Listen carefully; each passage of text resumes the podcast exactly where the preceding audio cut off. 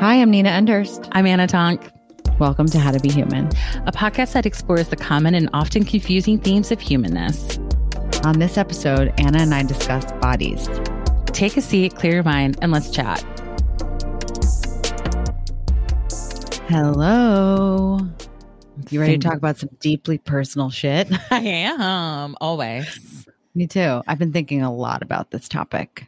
Same. I feel like I have so much to say / want to discuss that it's almost like my brain just implodes. So I can't wait. I almost started with a joke, and then I remembered that everybody wasn't with us before we hit record. And that's what we're trying to avoid. It's true. It's true. We want you all to feel a part of it, not be like, sorry, y'all, inside joke. That's so annoying. So annoying. So dumb. So our topic this week is bodies. Body yaddy. I was just going to do that. Body yaddy. Body rolls. We're body rolling at this moment. We can't see each other. We decided to turn off our cameras after I had a breakdown, essentially, that time during the emotions episode. After my eye just, stopped working. But it's nice this way because I think we can focus more. There's too much going on. And I'm also sick of looking at a fracking screen. I don't mind it because I don't know. Like, I don't love being on camera, and I just find it distracting. I mean, I don't think of myself as a particularly vain or narcissistic person, but man, you put that camera on and I'm like, I just got to look at me. And it's because it also just feels weird to like stare at someone else. But the joke I was making, or that Nina and I were both making, is like, don't worry, I'll be thinking about your body. Oh, man. I have a definition. Give me the definition, please. So body, and then noun plural bodies, the physical structure and material substance of an animal or plant, living or dead, to a corpse, carcass. Yep. Just got real. They've always got to make it weird. Bodying. Bodying's a word. Thank you. Yeah, it is. To invest with or as with a body. Huh. So I'm not embodying, but I'm bodying. How do you use that in a sentence? They don't give an example, which makes me think that they're trolling us, but it's the verb and it used with object. So yeah, I guess you would be, I feel like I've heard bodying in terms of like, oh, that wall was bodying the blah, blah, blah, or something like that. I don't know that I've ever heard of it like as a person. Or so then the other thing was to represent as a verb in bodily form, usually followed by forth, bodily forth. Sometimes I'm like, is that a typo? Do they mean force? Yeah, maybe. No, but maybe. No, but I'm like, sometimes dictionary.com, I'm supposed to be learning, and yet I was left with more questions. Yeah. But I think essentially when we're talking about bodies, the physical structure, material substance of an animal or plant, living or dead. And man, so much to say. What is the most important to you to start with? Personally, professionally, ethically, emotionally, spiritually. I guess I think it has been one of my greatest struggles and journeys. I'm all for body positivity.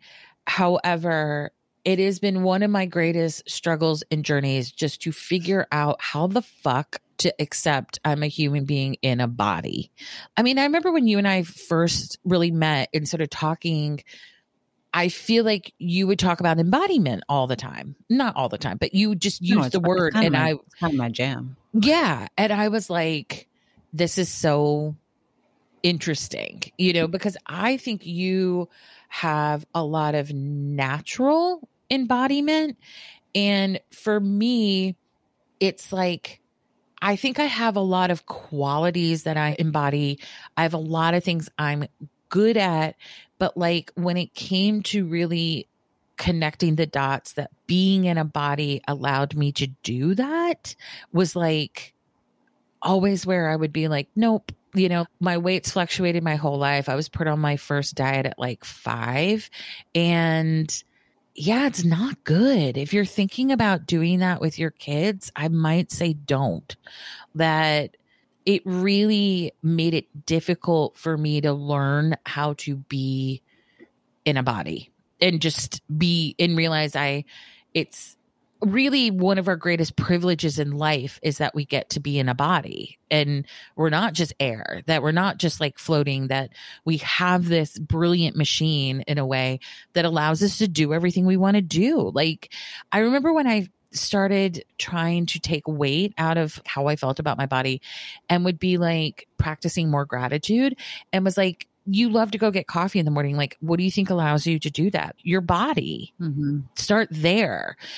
But I think it's so complicated and difficult too for women, you know, like I don't think your journey to embodiment has been so much easier just because like you're thin, you know, like I'm way past that in terms of making those kind of ignorant assumptions, but I am curious. I think it's really difficult as a woman to be embodied because I don't think being in a body always feels safe. And for me, for multiple reasons, it didn't. So like, really existing, I think, in my head and my feelings and my intuition, like all these other things, and being like, ugh, from the neck down, like, I don't know, it's just kind of a wreck down there, you know, or something. It's there. It seems to take me from place to place or whatever. I'm curious how embodiment happened for you. It was the nicest compliment I think I've ever received that you just said.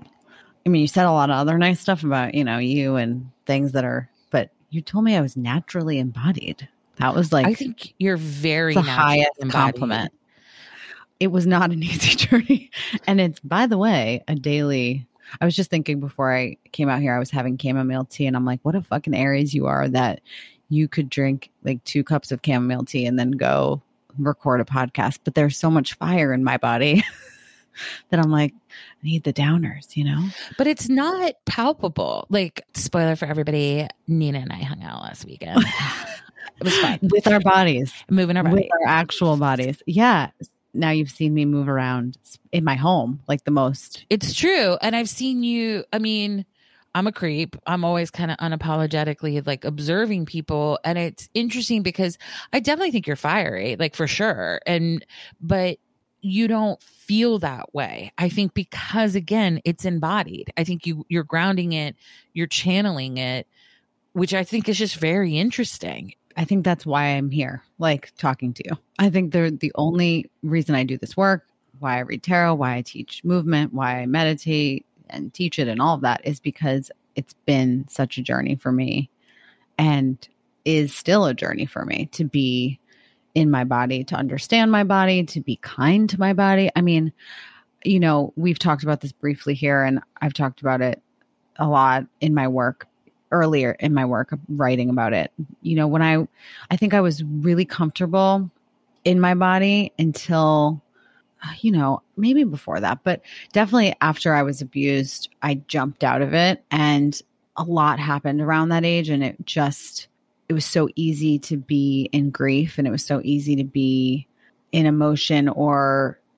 just doing something else that anger. I wasn't so angry yet, but mostly emotion that I didn't inhabit my body for a long time. And in college, it's so interesting because if you had met me in my 20s or in my, you know, late teens, I think fire would have like spilleth over. Oh, I'm sure.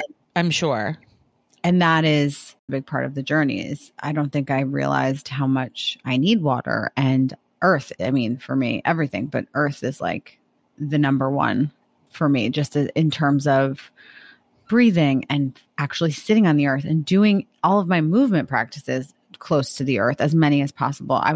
I just paying attention to those cues, but the journey I think has been rough and also a huge blessing because I wouldn't be doing what I love to do if I hadn't listened to all of those peaks and valleys. And I was really sick for a long time. And I think that was the final kind of push for me of you have to be here. Like you cannot leave it. this is what leaving it does. You get sick and you get really sick and you can't use your legs as much. And, you know, I couldn't walk upstairs at points. And obviously there are people out there who have been much sicker than this, but it was many years of on and off really chronic illness. And I just one day decided I couldn't leave anymore, you know, and it's a discipline. And I tell that to clients all the time that I'm like, you don't want to hear this. That's okay. But it doesn't just happen. You have to keep at it. You have to really honor and come to it every day, multiple times a day. How are you? What are you feeling? Like body.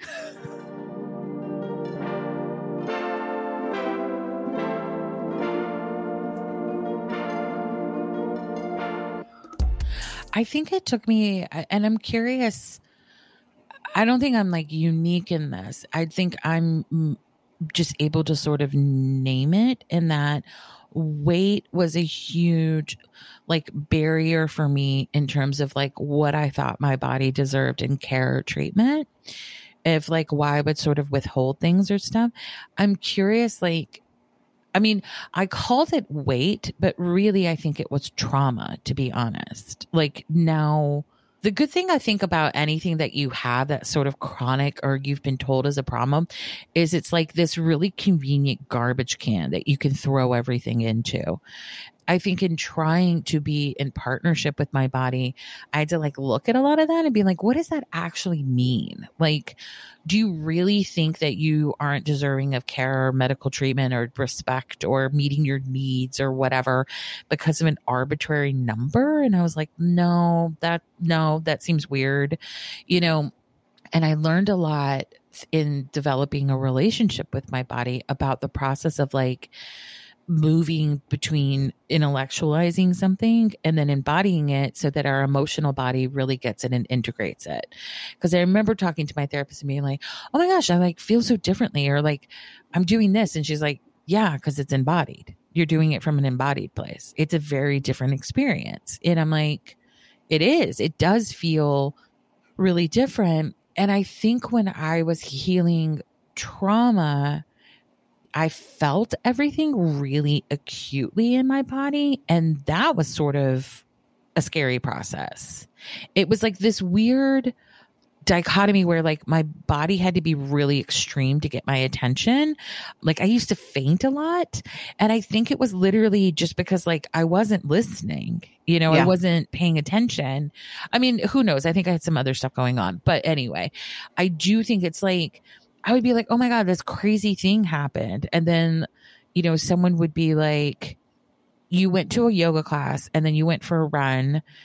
You didn't eat a lot. And then you met us and had drinks. Like, of course you fainted, you know, and I would be like, oh, I think that's weird. You know, like I just, what's with the fainting? I was like, that's so weird, you know, and then would be like, oh, is it, you know, I think it was like your body being like, okay, this bitch has ignored everything else. Like, let's just like lights out, you know, like maybe that'll get her attention. But I'm curious, I guess it's like, did you have to learn how to give yourself permission to take care of yourself? Oh my God. I still do. I mean, well, do you want to know something? You know what's funny? Self-gaslighting is like real. Ugh. You know that vessel deck from Miss Mary? Yeah. Well, for the past 4 days, I've been choosing the same two cards. That so deck curious. Has zero chill. Zero chill. Yeah. Ready? Number one, abundance. Number two, anxiety. And I'm like, heard. I mean, I had no idea how to take care of myself, and I had no idea. And I definitely didn't give myself permission to do that. But also it just was painful to be in my body. I think yes, it was just painful. And most of that had to do with the male gaze. Yes. And just feeling so objectified and unsafe in my body. And like at any point, somebody was going to point to it or touch it without my permission, because that would happen. Obviously, it happens to us all the time. And I was just so sick of it that, I mean, for a long time, and I used to make jokes of this, which isn't funny at all, but I got so angry that I would just put myself in these situations with men on the street, by the way, strangers, where I would like get in fights with men, like just fights. Same. And I was like, I don't give a fuck. Like I used to call my parents and they'd be like, please stop fighting with random men on the street. Like you just don't know. And I just didn't care at that point. It's so sad to see that, but that didn't make me feel unsafe in my body. I mean, now I go to the health food store and I see someone like glance at me and I'm like, where's the exit? But that wasn't in my body. You know, I'm so in my body that sometimes I'm hypervigilant, too much so. But yeah, it was so hard for me to take care of myself. And I honestly think that there were many reasons why I got chronically ill. But one of them was because I ignored myself for so long and I refused to take care of myself that it was extreme and it had to be. And it changed everything in my life and I wouldn't change it for anything. But that the crash for me was it. And every day, I'm not scared of being sick, you know, and I think people who have anxiety can probably relate to this, being scared of the next panic attack. And sometimes you're like just being, I used to carry like medication in my purse that I wouldn't even take, but it just made me feel better that like if I was on the subway and I had a panic attack, which I often did, I could just take something, you know. But with the chronic illness, it was the same for a while where I'm like, okay, now I'm good. So anytime I felt a little bit off, I'm like, oh no, is it coming back? Yeah. But once that faded and I just started to treat myself so differently, my life is really designed, and I'm very privileged, obviously, to be chill. Like that's what my body responds to. And I think for a lot of us, there's a way for us, every one of us, to find those pockets or to take things away in life. They're, you know, allowing us to jump out all the time or demanding that we jump out all the time. It's just different for everyone. You know, some people, I just asked a client to like put Post-it notes on her computer, like to get up and breathe in the middle of the day, because it's not realistic for her at this moment to be on, she's on Zoom calls from 7 a.m. to, you know, 7, 8, 9 p.m.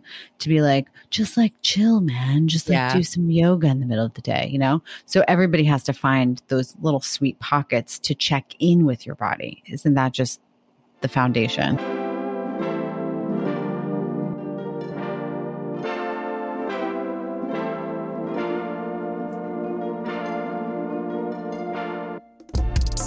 So the indoctrination started so young for me about weight and my body being like an issue, like in terms of also like sexuality, of like just developing, like I got boobs crazy early and stuff, that as a little kid, I internalized all of it as just bad, as like negative, of like, I have this ungovernable body, you know, and was like, well, I don't know what to do. And it felt like people kept pointing out like, you're a mess, but no one was like, here's some paper towels. Like, I was like, I don't know what to do, you know, like, I don't know how to make this better, you know? So I think that really started for me, like, I don't know what to do about it. No one's really giving me guidance other than like reduce yourself, really was like to prioritize being thin above anything else. You know, that I was like, I think I'm just going to like check out from this, you know, that, and even like, it was crazy. So I had cancer when I was 26, and even when I was doing a milder form of chemo, but I was still pretty fucking sick. And people were like, you know, you're getting a treatment and it's like a weight loss plan. Like people did not say that to you. Yes, they did. Yeah. Yeah. Why? Yeah. Well, did you know, let me ask you this. Did you know, no, I want to know what you thought of your body before people started commenting on your body. I don't remember a time. I really don't. How fucking sad is that? Yeah. I mean, that I'm throwing you a pity party because you're obviously a queen, but how fucked up. Yeah, I do. Well, to be honest, it's been so normalized to me, and it's been through friends, to be honest, that things were pointed out to me of like, that's fucked up. You know, like I remember when a friend came to Thanksgiving and she's like, it's bizarre to me that your weight was the topic of conversation for 20 minutes. Like my family's never mentioned my weight, much less talked about it. At Thanksgiving, at the table, there was this huge debate because I had lost weight and it was like, how was I going to handle men hitting on me and all this stuff? Like, as if I couldn't fuck when I was fat, you know, like, I mean, I don't want to brag. I've always been catching dick. So I'm sure you've caught plenty. Thank you. Thank you for affirming that for me. But it's true. I mean, dick's just flying through the flying. I just am like, oh, bat that one away. I hope you all enjoyed that picture in your mind. I don't want that one. I'm not interested. Over there. Oh, there's a good one. So, and it was very normalized in my family. So there were people in my family. It was, you were kind of on one side or the other. You were either someone who very naturally was slim and didn't really struggle to maintain, you know, your weight, whatever that means.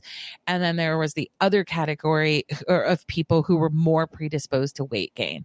And that was always being discussed. Like, my grandfather was always on some kind of diet.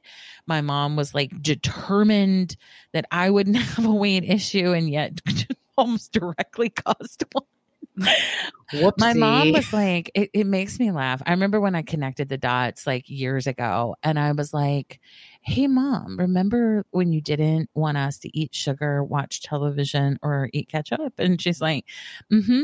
And I'm like, and I am obsessed with sugar, work, and television, and put ketchup on anything that I can. That really worked out, huh? And she was like, thank you for the update. Job well done. Do you think if she had said nothing, things would be different? Yeah, I do. I mean, I had eating disorders as well. Don't want to brag once again, but my God, Anna, you're making me look bad. I think it's possible the eating disorders would have fired when my dad died, to be honest. Like, because I do think you're genetically predisposed. Like, I don't think my mom caused me to have an eating disorder. I forget what the analogy is they use, like the person's the gun, the like eating disorders, like the bullet, and then like trauma's the trigger. We don't talk about GUNs in this family. Yeah. I know you're from the South. It's kind of a brutal analogy as well. As like, why terrible. Are we talking about guns? But stop. You said it too many times. Can you bleep that out? I think I was predisposed to be like fucked up about food and eating, like, in some way in my brain. I think that already resigned, you know. I was so targeted. Like, I have a little younger brother, and yet it was like there were snacks he could have. There were snacks I wasn't allowed to have. Oof. And when I went back and saw photos and saw that I had a very normal body, like, I had imagined that I was like this really fat kid. And I was like, oh, I'm totally normal. I was so angry. I was like, I feel irate. I had to leave. I remember I was at my mom's house, and I was like going through these photos, and I was like, I think I knew how old I was because of, like, I don't know, I think like first communion or something. Like, I could figure out how old I was. And I was like, you were already being a dick to me about my weight, and look at me. I'm a totally fucking normal child. And she's like, well, I mean, notice your cheeks are a little bit fuller. And I was like, I need to leave the house. I'm so angry. I remember it so vividly. I feel about how I turned out that, like, I kind of didn't stand a chance in a way. Mm-hmm. And then it's hard for me to even imagine because it would be so different than how my mom was. Something that was interesting for me as well is, like, I see a nutritionist, and she pointed out that 1985 was like a new peak in terms of advertising, weight loss sale, like that really the weight loss industry as we know it was reaching new heights and peak, like when I was put on my first diet. So as tempting as it is to, like, you know, fully blame your family and your, you know, your parents for everything, I do think it's a majorly cultural issue. And I also think, like, it's a way, something I've been reading about is like family roles. And it's interesting. I asked my mom, I said, I have a theory that I was treated as like kind of the identified patient in our family as a way to not kind of deal with lots of the other stuff going on. And I mean, anyone who I talk to agrees with that. Like, my therapist is the one who suggested it. And my mom was like, no, absolutely not. Anna, you were the joy. I feel like Southern people are so good at gaslighting. And I was just like, that's not what it felt like. What was the message that we were all receiving when we like left our houses? I mean, the amount of commenting that you had on your body that I had very differently, and certainly not as harmful in some ways. But then like I was so over sexualized in other ways that it was just so disturbing to me. And I remember I got my period so early, and I had boobs when I was like 10, big boobs. And all of the boys would just, I mean, comment on my boobs, want to touch my boobs. Oh yeah. To like, my face. Oh, yeah, to my face, like not even hiding it. I remember in like 4th or 5th grade, I was always friends with a lot of boys. I don't know if you were. And all boys. Like I had really good girlfriends, like core, but I was friends with all the guys. Same. Yeah. I think it was a way to just be like, don't fuck with me, motherfuckers. Like I think I liked a break also. Well, yes. And I think I liked a break from the drama of girls, you know, like, oh yeah. I never messed with that. Yeah. But I remember walking up to like a group of my guy friends in like 4th or 5th grade. We're all standing around talking. And I was like, and they were like, have you seen Anna's? Like they're huge. And I was like, whoa, I felt so betrayed because they were talking about all of our boobs. And I was just like, y'all can't do this somewhere else. I mean, granted, it was like literally in the classroom. Like where else are they going to do it? Like go to a bar, a baby bar. But the sexualization, I think it's like a common misconception that only thin women like get sexualized. I think every single woman gets sexualized. Of course. And I wonder like with a thinner bodied person, I think a lot of people think that they are convinced themselves that like women are inviting it or like because they just exist. And I think if you're in a larger body, they're like, you should be grateful. 100%. It's just all of it's bizarre. And I wonder what it is that makes us incapable of discussing other people's bodies. Cause I try really hard at this point not to discuss people's bodies. Never. Yeah. Especially like not from a weight standpoint, but like, I have friends who are chronically ill and stuff like that. Like I'll check in and, just be like, how's your body feeling lately or something like that. I'm trying the best I can to divest from a lot of that. And also, I guess, divest from a lot of what harmed me, but also really decide on what I think or what I want to do. And I have, started working out again. And it's been really interesting to approach movement and working out from a place of just like, it feels good. And, I'm trying the best I can to not let any diet mentality enter it or weight loss or like any expectation other than I'm getting older. I feel stiffness setting in and my anxiety has been heightened, and working out has always been a good way for me to manage that.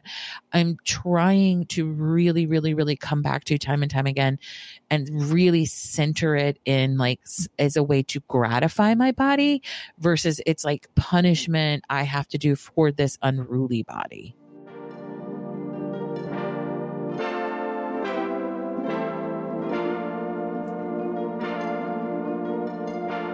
I think that's the only way to, in my experience, that it, number one, feels good, but number two, actually connects you to the other parts of you, like your mind or your soul.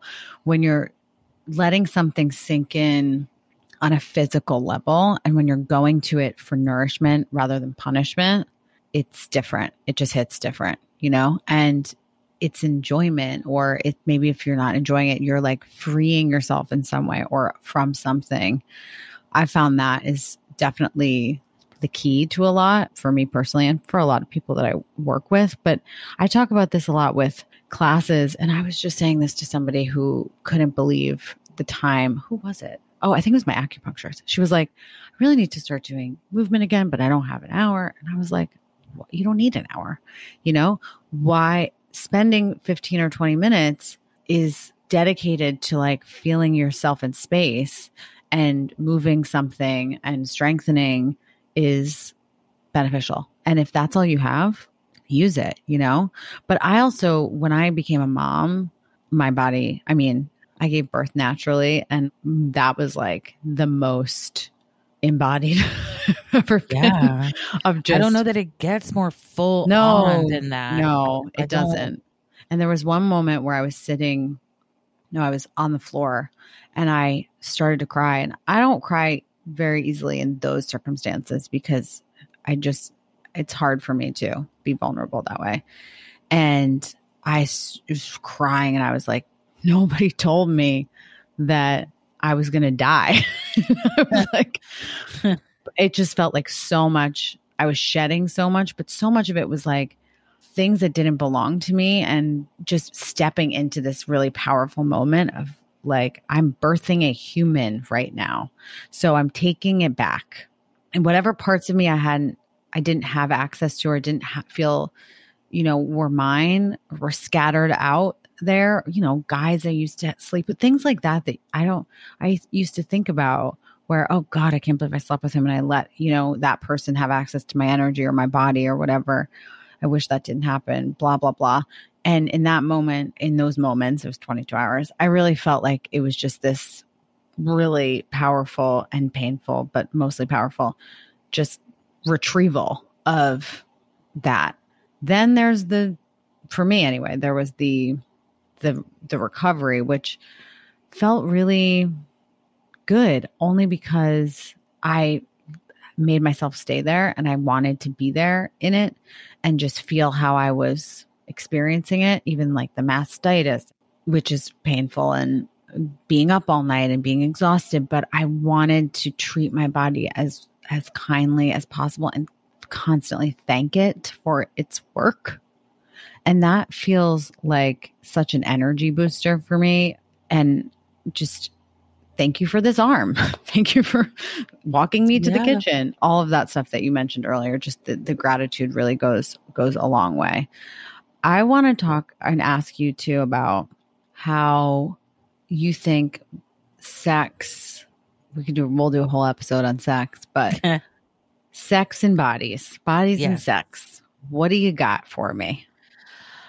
Well, I'm a very sexual person. Yes, you are. You are. You're a horn dog. I am a horn dog. I mean, but I'm kind of. You hide it well, though. It's true. Something I've really thought a lot about lately is like, I think I project a lot of fear around rejection onto my body. And really, it's not really anything to do with it, because if I'm comfortable with someone, I've no problem. Like, I've never been the person who's like, keep the lights off, you know, or I'm not uncomfortable or insecure. But I think, like, I've never been particularly slutty, which, I mean, I just like I enjoy saying the word slutty. I don't really believe in sluts. I think that's a social construct, but I haven't slept with like that many people, you know. How many people have you slept with?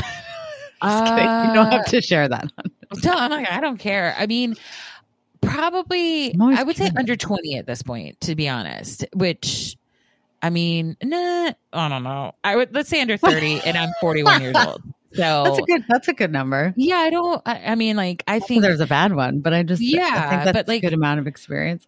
I mean, I didn't have my first one night stand until I was like 32, you know, of just like, I had one. It was weird. And it was funny, like, I don't think he was someone like out of a relationship, and I think kind of heartbroken, to be honest. But he was like, so do we like date now? And I was like, I don't know. Do you want to?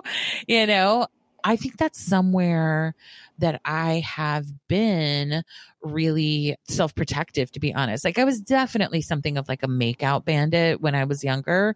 But like, when it really came down to like, giving someone access to my body, or like wanting access to theirs, I think I had to know I trusted you on some level. So that's always like a good barrier. Like, people that I was definitely sexually attracted to, definitely wanted to bone, I would be like, nope, I don't feel safe with them. You know, there would just be something that I just was like, meh.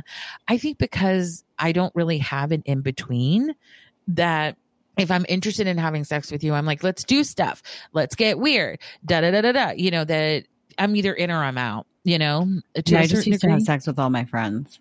You're what? I just used to have sex with all my friends. Oh, that's interesting. Which, yeah. I mean, yeah, ill-advised in some ways, but it was very much. I would get into like situationships where we would like maybe hook up and then yeah, because I think that for me was less about my.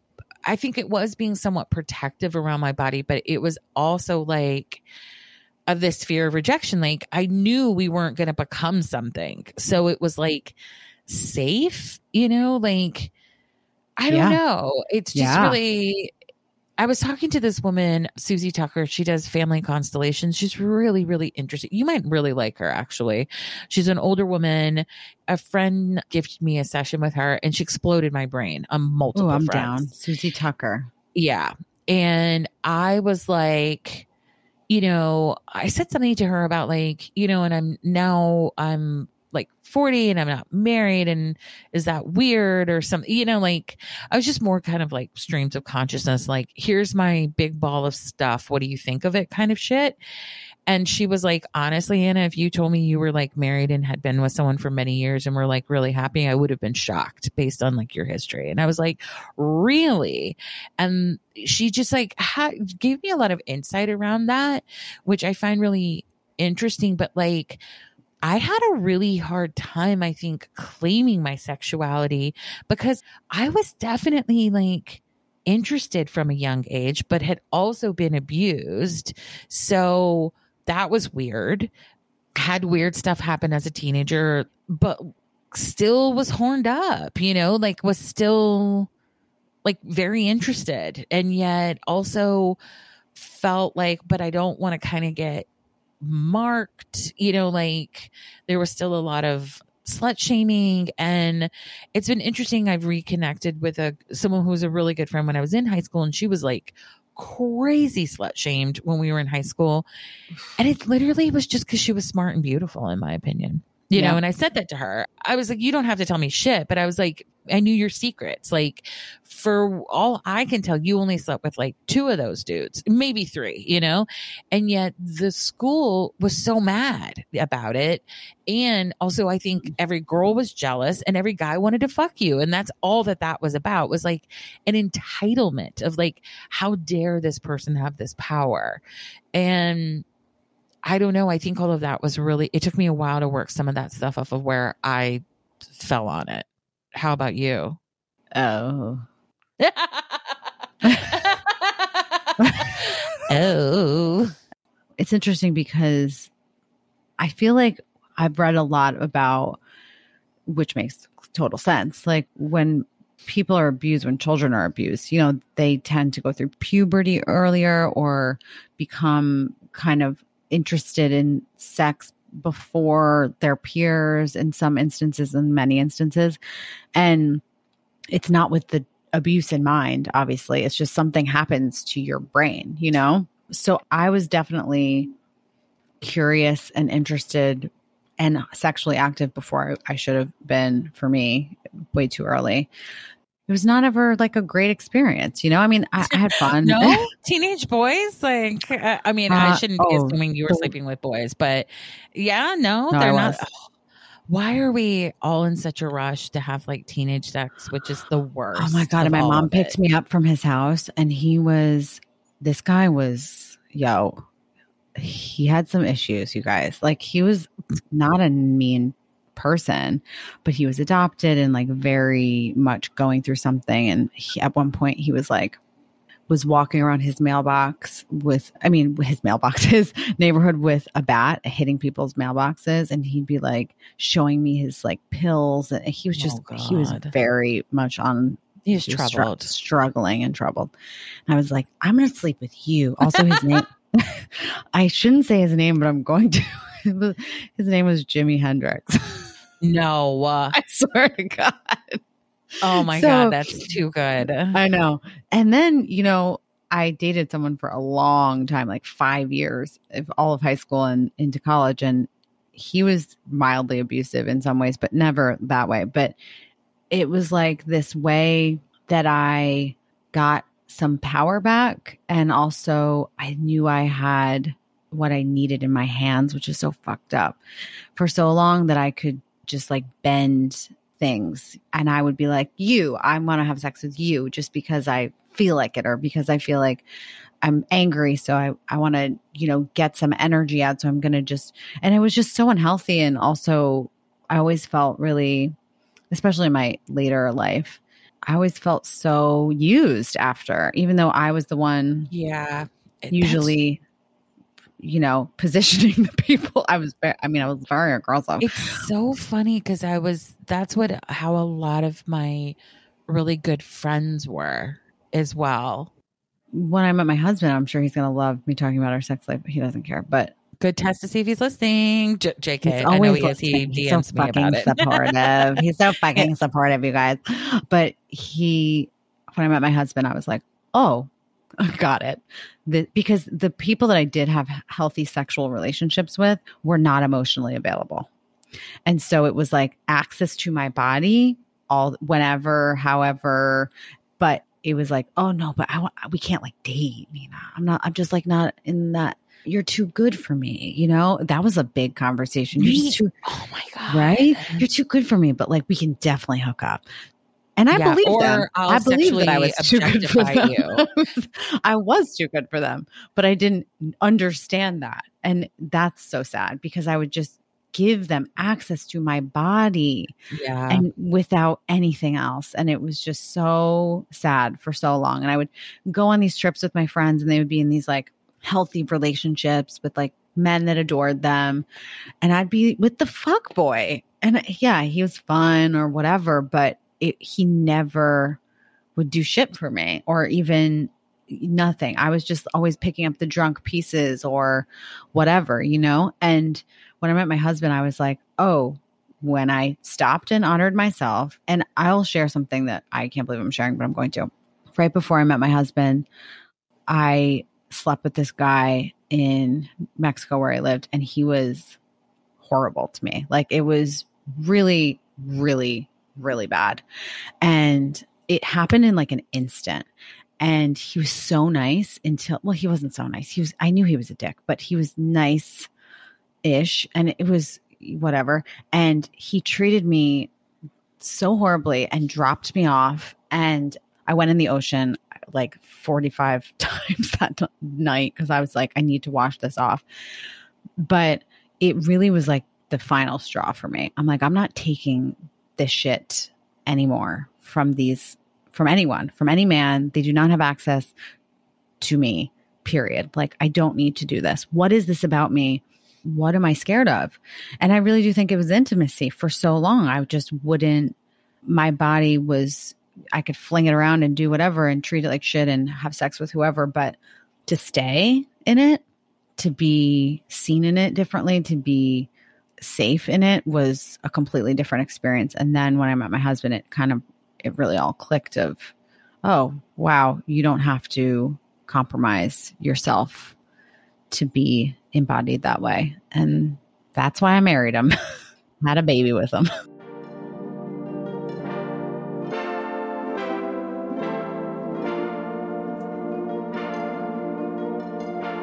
I think it's really difficult as we start to wrap up. Let's just talk about bodies all day. I'm still picturing your body.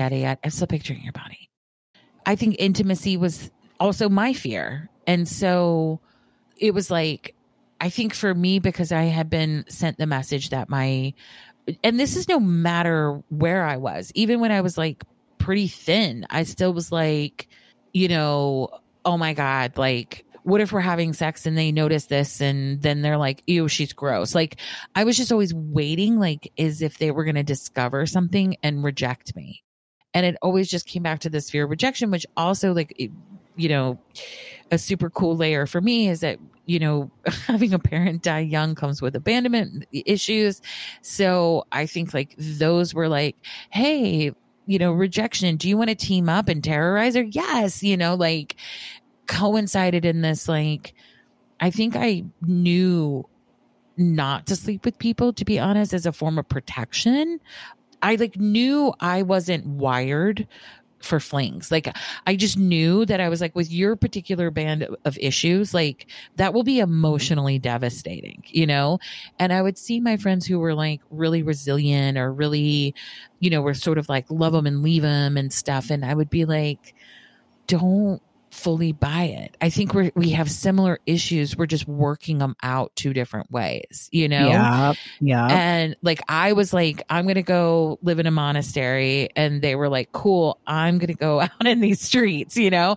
And it was just like, just two different approaches of trying to work something out. And I think that like what I want everyone to know, and I want every woman, man, and non-binary friend to know is like, there's nothing you have to do to earn the right to decide anything about your body, that you get to set all of the rules. And it took me a really long time to learn that. Like, if a doctor makes you feel like shit, find a new doctor. Fuck them. Fuck them. Yes. No, don't actually fuck them, but leave them. Like, if someone in your family keeps making you uncomfortable talking about your body, remind them it's not a topic up for conversation. Like, don't feel bad about these things because they seem silly. They can seem innocuous. It can seem like you're being dramatic or you're asking for a lot. There's a million ways that I think are insidious that you can basically tell yourself that like you don't deserve to write the rules of your body. But guess what? You're the only fucking person who gets to. And anyone else who you maybe share your body with you can like have a dialogue, but they don't get to make your rules either. You know, like you can decide on some of those things together, like, but it took me so long that I felt like so much about how I felt about my body or what I was trying to figure out about my body, I was trying to work out externally, and that only was making it worse and more confusing. So I would maybe seek role models in a positive way. Like at this point, I don't really super subscribe to or participate like in body positivity in a big way, just because like my goal is like body neutrality, and that like I don't have to like want to wear a bikini in order to like love my body. I don't even think you have to love your body. Like I think you just have to accept you're in one, and that it can be that you're on the same team. That's it. Yeah. I think that's all you have to do. Or, you know, that's the place to start and see what happens from there. I agree. I think coming back to it is in a way of just because our culture is obsessed with harm, right? I mean, they're just from television to the way we speak to each other to just anything that we consume can be so harmful in terms of bodies. Like what you take in is your choice. You don't have to watch something that makes you feel bad. You don't have to, or unsafe or hurt or triggered. You don't have to say yes to things that don't feel good. I would highly recommend asking your body or listening to your body when somebody calls you. How do you feel? Do you want to talk to that person? You don't have to. You don't have to do anything you don't want to do.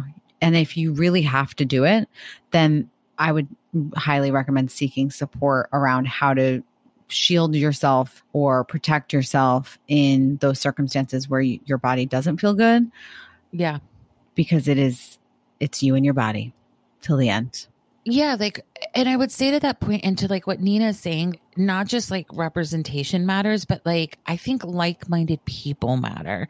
Like at this point, you know, I would say within my friend group, if I was like, I'm so sorry, but I got to cancel, I'm exhausted, they would be like, of course, let's reschedule. You know, I think also people who honor the limits you set or like what you're asking for as well is really important. And like finding people, just like anything else in your life, like most of us aren't trying to be like best friends with people who like have, you know, opposing political views or whatever. Like we've learned that some gaps can't be bridged. Sorry.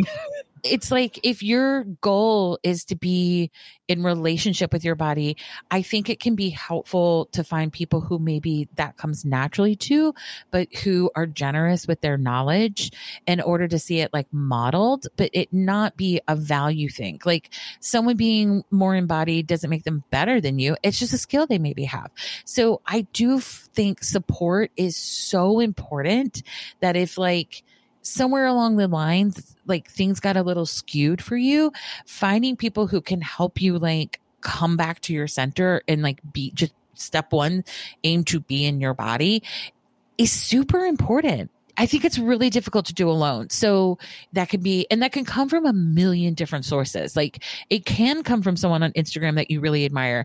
It can come from like, you know, like Nina's movement classes are incredible. Like it could come from soul or like a movement class or, you know, like there's a million different ways you can do that. But like, it's almost like go out looking for that support with maybe a little bit of a different lens because it needs to be about your bod, not your brain. So it's like this way of like starting to forge that partnership of like, okay, guys, like we're all going to get committed to the same goal, but that support element have your meeting. Yes, it's like so important, and try to do it from a place of what do I need? What is my body asking for versus should?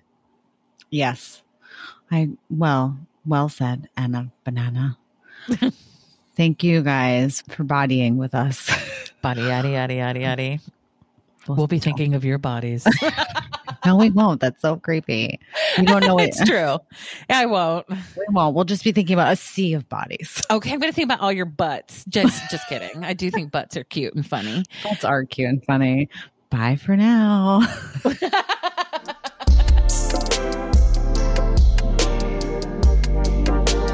That's all for today's episode. If you're interested in submitting a topic or want to submit a question for our advice episode, please join our membership community at howtobehumanpod.com. Thanks for listening. And remember, we're guides, not gurus.